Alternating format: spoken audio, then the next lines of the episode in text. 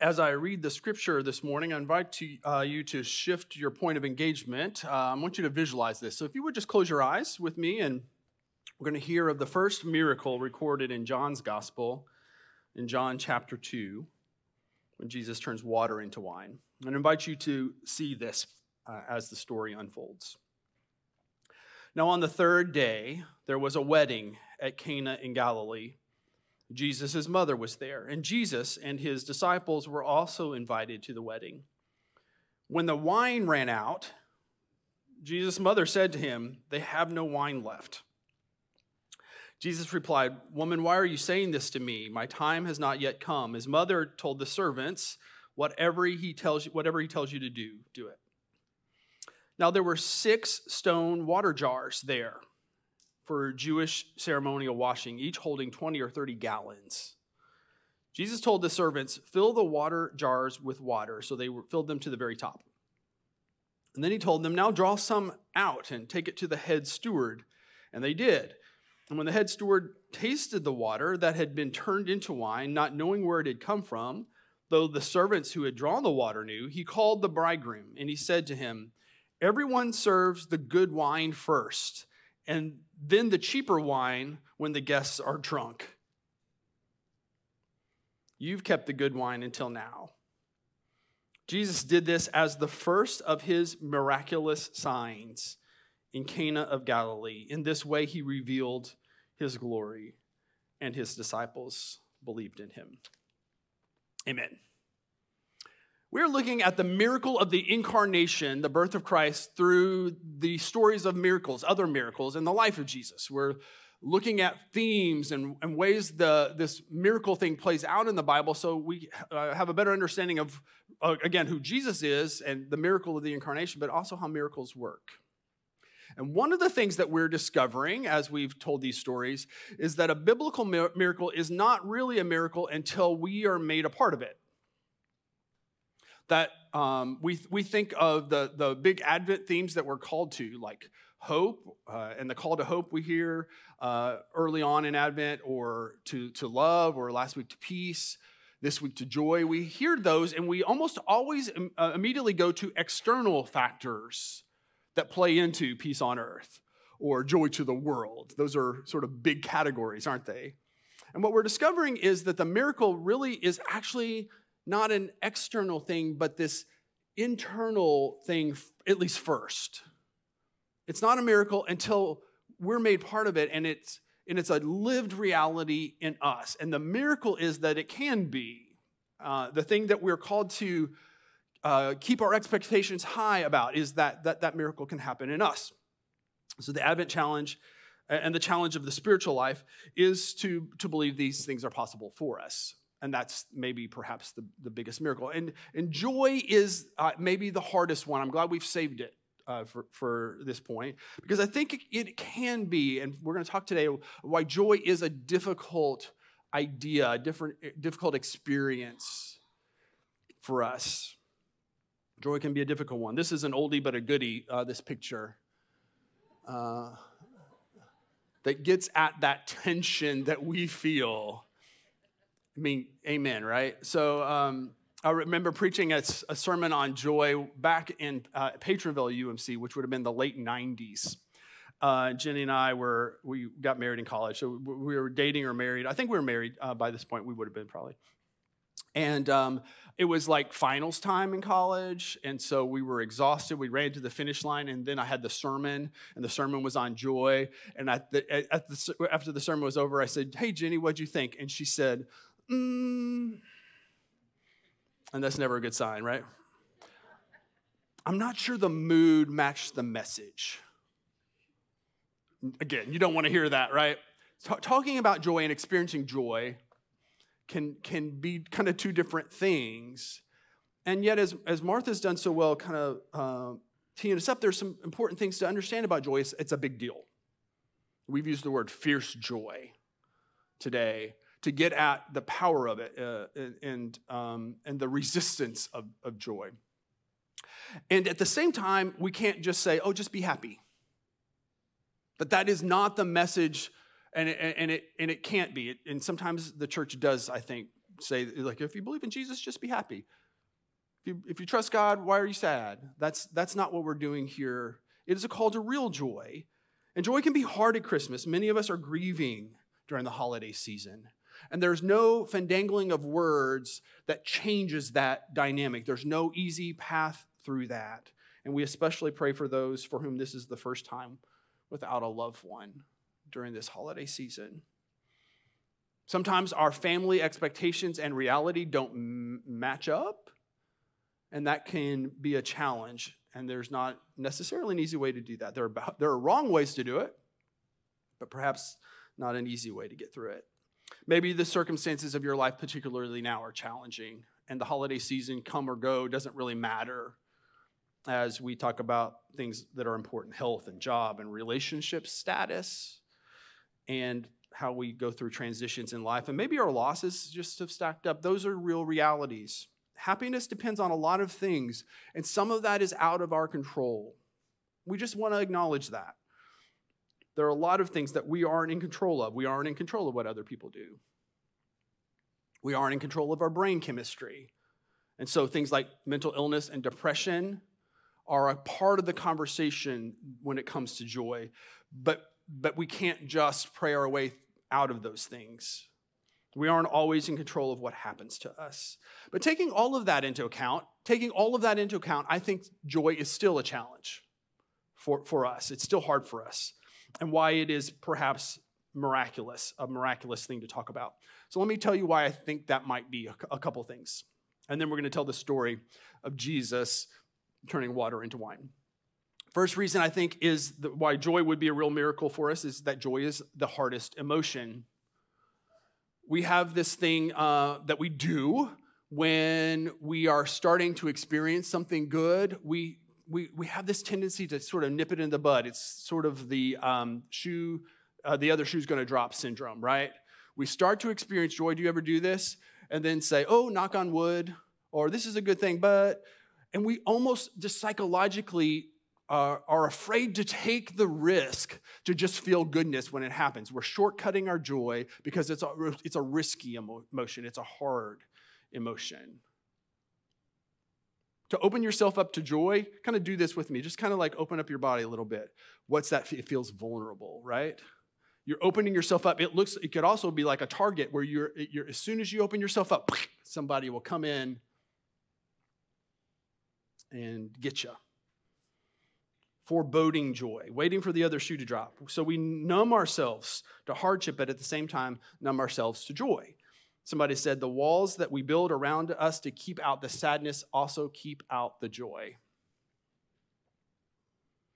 And so we tell the story at Christmas, the miracle of the incarnation of God who is willing to take the risk.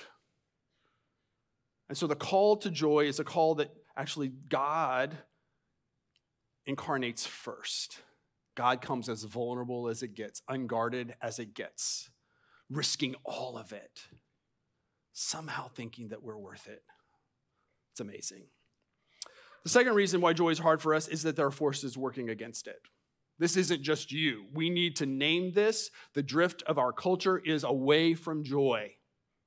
C.S. Lewis has said uh, uh, that essentially he's, he's afraid that everything that uh, is a, uh, a pleasure in life is just a, a, bad substitute for joy. And there are a lot of forces that are working against us, and, and we need to be aware of that. The messages of, of the culture are that we don't need God, that we don't need each other, and that we are here to consume.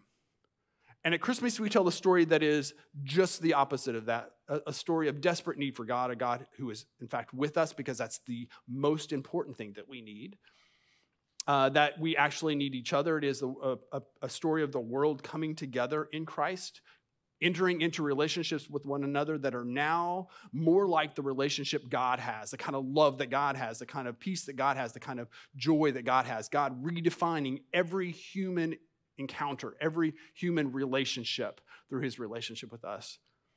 And we can't live like we don't need each other. And then ultimately, it is a story of God giving it's a story of us being drawn into that same giving so that we learn we're actually here to give our lives away. We're not here to consume, we're here to give. The other reason I think, the more profound reason why I think joy is hard for us, is that we aren't told the story of the joyful Jesus. That we, that we tell the story of, of Christ and we, we don't see it through the right lens. We don't tell the story right, ultimately. I was listening to a little snippet by the comedian Nate Bargatze. Anybody know him? Anybody go to see him when he was here? Uh, we wanted to, but we had our annual conference meeting, our church meeting, and so I went to that instead. Yay. Um, but I really wanted to go to see him. Not that the church stuff wasn't meaningful. The um, uh, so I was watching a little snippet, and he was talking about growing up in an evangelical Christian household, and I, he was not running that life down. Uh, and many of us can be thankful for our, our church upbringing, our, fa- our faith upbringing in various ways. But there are also always going to be legacies. The, the tough part about adult faith is you have to parse out what parts of what you were taught were, were dead on right and which ones were dead on wrong and which ones were sort of in the middle. And that is a spiritual process that I don't think we talk enough about. So he was talking about that, talking about growing up in the 80s and 90s, and he said that was when it was real. Like in the 80s and 90s, those Christian parenting, uh, his, his, parents uh, were, were um, keeping him kind of in line. And then he said, I was kind of tracking with him, and then he said, I think Jesus had more fun growing up than I did. But doesn't that reveal that we actually don't tell the story of Jesus right? The assumption is that Jesus was something other than an awesome, fun kid growing up. And that Mary and Joseph were somehow strict in keeping him. Like the story that we tell is not a story of a joyful Jesus, and that is consistent of his whole life, I think. I think we're missing the point. In fact, uh, Pastor Laura found this picture of, of Jesus, and that they're hanging up at the Greenwood campus.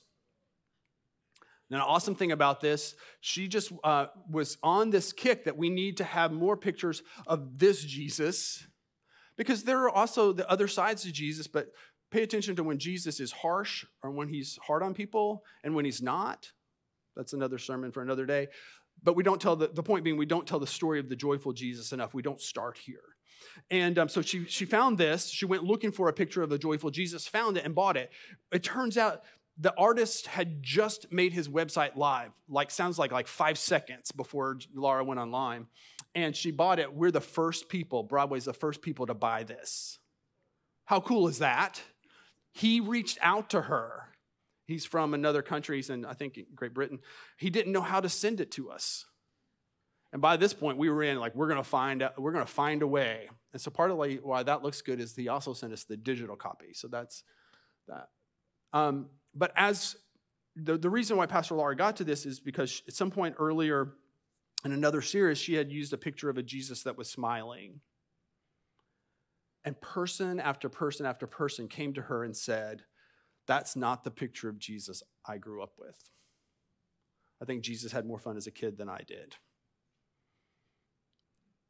Well, that idea that there is a, a, joy component to this that we need to understand better is the story of John 2. John is all about signs. So when we talk about miracles in this series, we need to understand John's angle on it. And John's angle on miracles is that they are a sign. They're a sign of something that God is doing now and in the ultimate sense. They have meaning, but they have meaning outside of just the, the, the narrow focus. And so, my favorite description of John's gospel is um, that he is sort of the ethereal gospel. Matthew, Mark, and Luke are kind of telling a, a story and, uh, and, and want to do it in an orderly way. Uh, someone has said, John wants to take you up to the top of the mountain and say, on a clear day, you can see for miles. He wants us to have that bigger picture. And so these little stories are signs of something bigger, and a miracle is a sign of that dynamic. And so, isn't it interesting that the first miracle in John's gospel is this one? I think it hits us strange. The first miracle of John's gospel is of Jesus keeping the party going. And that is speaks to our mismatch in our understanding of Jesus. If we think that's weird, it shows that we don't understand Jesus and we don't really know how to party as well as we think we do. Thank you. So let's talk about this thing that we don't really understand because we don't get joy. First thing, John tells us this miracle happened on the third day. Now, John's symbolic as it can be, right? So the third day ought to trigger an idea in our head. It's not just this, this scenario. Pan back out, see for miles. What else is he talking about? What's the other third day? This is a story of resurrection, of, of possibility beyond our current understanding. It's a sign of that. Mary's there, the, the story tells us, and Mary's only mentioned twice in John. It's here and at the cross. Another symbolic meaning. Martha mentioned earlier as we are leading worship that this is a story that's joy in both in the highs and the lows, at every point in between. Mary symbolizes that. When we were in Israel, one of the things that we didn't talk about in that last series was that we went to Cana of Galilee. We went there, and there's some, some things about that place that were interesting. One, there's a, a, a, church, a wedding chapel essentially there that they have built so that you can renew your vows at the place where there was this wedding. Uh, and so couples were in there doing that, and then they will sell you a certificate that, that makes it official. They will also sell you something else. You might guess what it is wine. They will sell you, yeah, they will sell you pretty much anything, but they'll sell you wine there. And um, the area is known for its pomegranate wine. How many of you had pomegranate wine? How many of you liked it? All the hands went down. Um, they will sell you grape wine too. Uh, so uh, uh, pretty pretty interesting. Uh, but um, maybe the more important thing, the more important discovery of Cana uh, and of, of this story uh, is actually in the text itself. As I had you visualize this, this um, story, and we got to the point where they took those ceremonial basins or pitchers or whatever and filled them with wine, it actually tells you how big they are. Did you catch it? How, how much water do they hold? 20 or 30 gallons, right? 20 or 30 gallons is a lot of water. 20 or 30 gallons is a lot of wine, right? So, this is a picture of the, the basin. It's a big stone thing. Uh, you got some of our people in the back behind it. So it gives you some, some context, some um, spatial cues there. And then the next one that shows you that down into it a little bit. Well, that kind of helps us understand the story a little bit, doesn't it? These are symbols of extravagance. There's this is a lot. This is a lot of wine, which isn't just about um, sort of getting, it's not about getting drunk, it's about abundance. It's about possibility. The wine is distributed, and here the abundance is shared.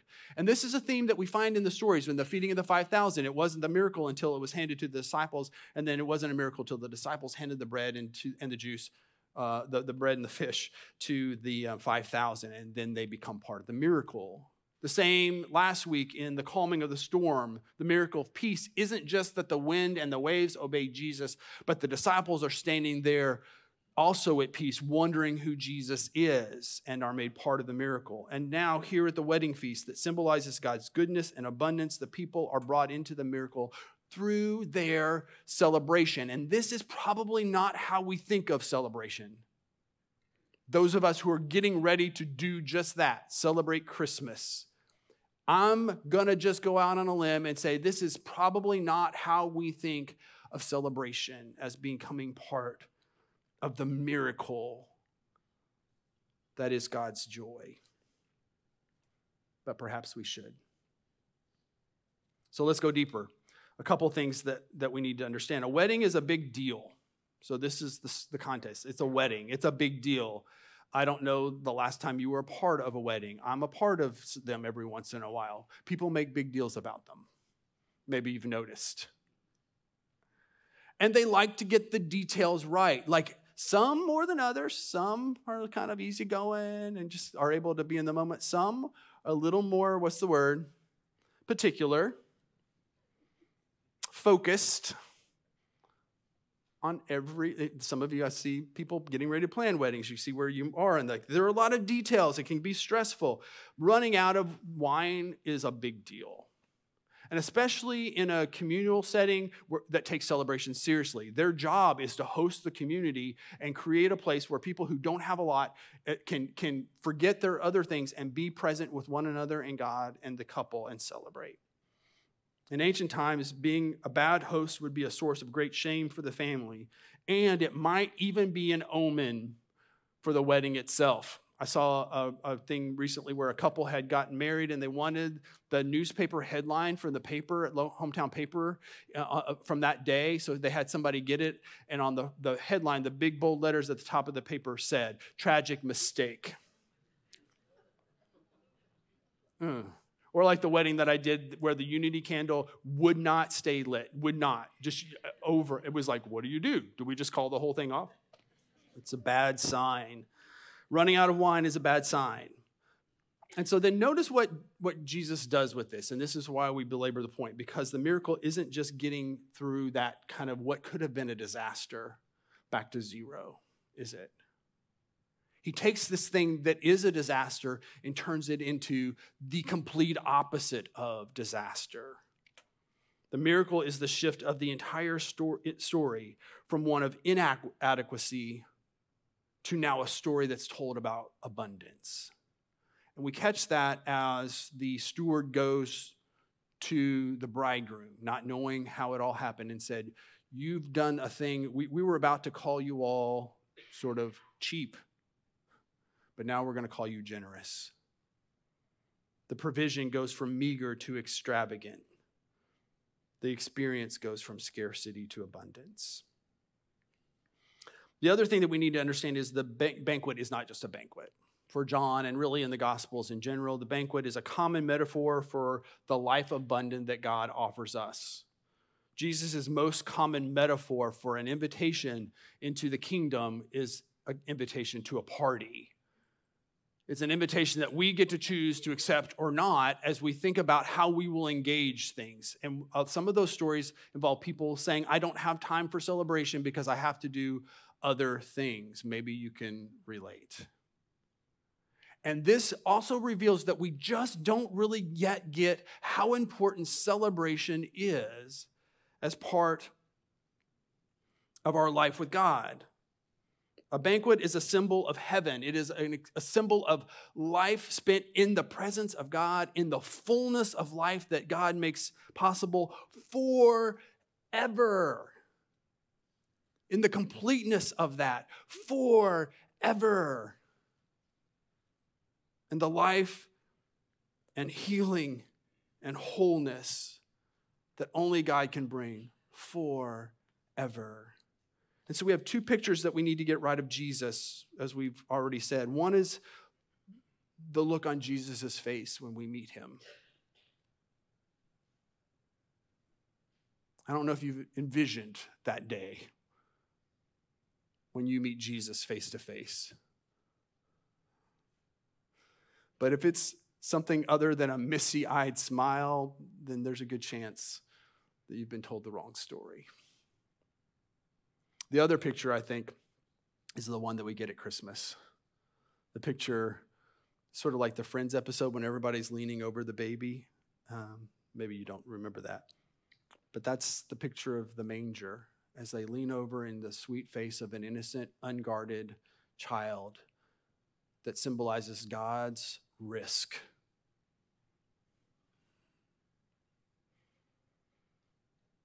The words of one of our Christmas hymns. There's a tumult of joy over the wonderful birth, for Mary, sweet boy, is the Lord of the earth. Look, the star rains its fire while the beautiful sing, for the manger of Bethlehem cradles a king.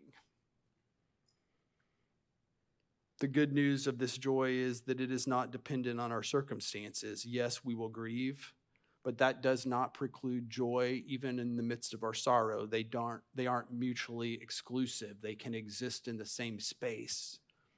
Yes, we might struggle and we don't have to pretend, and yet we have someone there with us in the struggle. As in Bethlehem, God has taken the story from one that would have been disastrous and has turned it into one of abundance. And so today I invite you to actually celebrate Christmas. That may seem simple, but I think we've made clear that it's maybe not as simple as it sounds. Today, I invite you to actually celebrate this Christmas as a deeply spiritual act. Today's message is a call to joy filled celebration, and you might be tempted to do other things in the midst of the celebration. You might be tempted to stress through, through busyness. You might be tempted to talk about what's wrong with the world and to discuss politics at the Christmas table. Don't.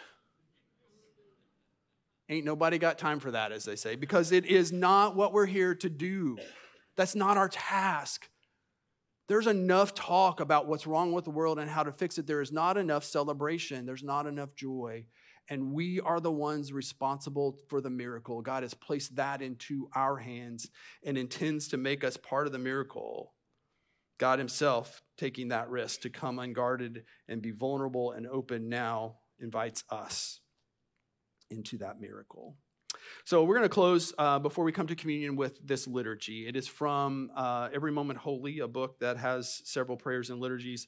It is a liturgy I've used a couple times, a liturgy for feasting with friends. But I invite you to engage this like it matters, uh, to take your joy seriously, so to speak. And um, I will do the pastor part because that's me. And then you will do the people part because that is you.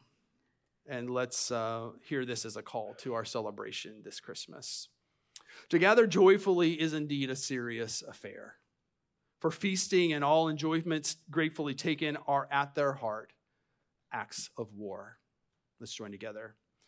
In celebrating this Christmas, we declare that evil and death, suffering and loss, sorrow and tears We declare that the joy of fellowship, the welcome and comfort of friends, new and old, and the blessings of food and drink and conversation and laughter are the true evidences of things eternal and are the first fruits of that great glad joy that is to come and that will be unending. Amen. Thank you for that.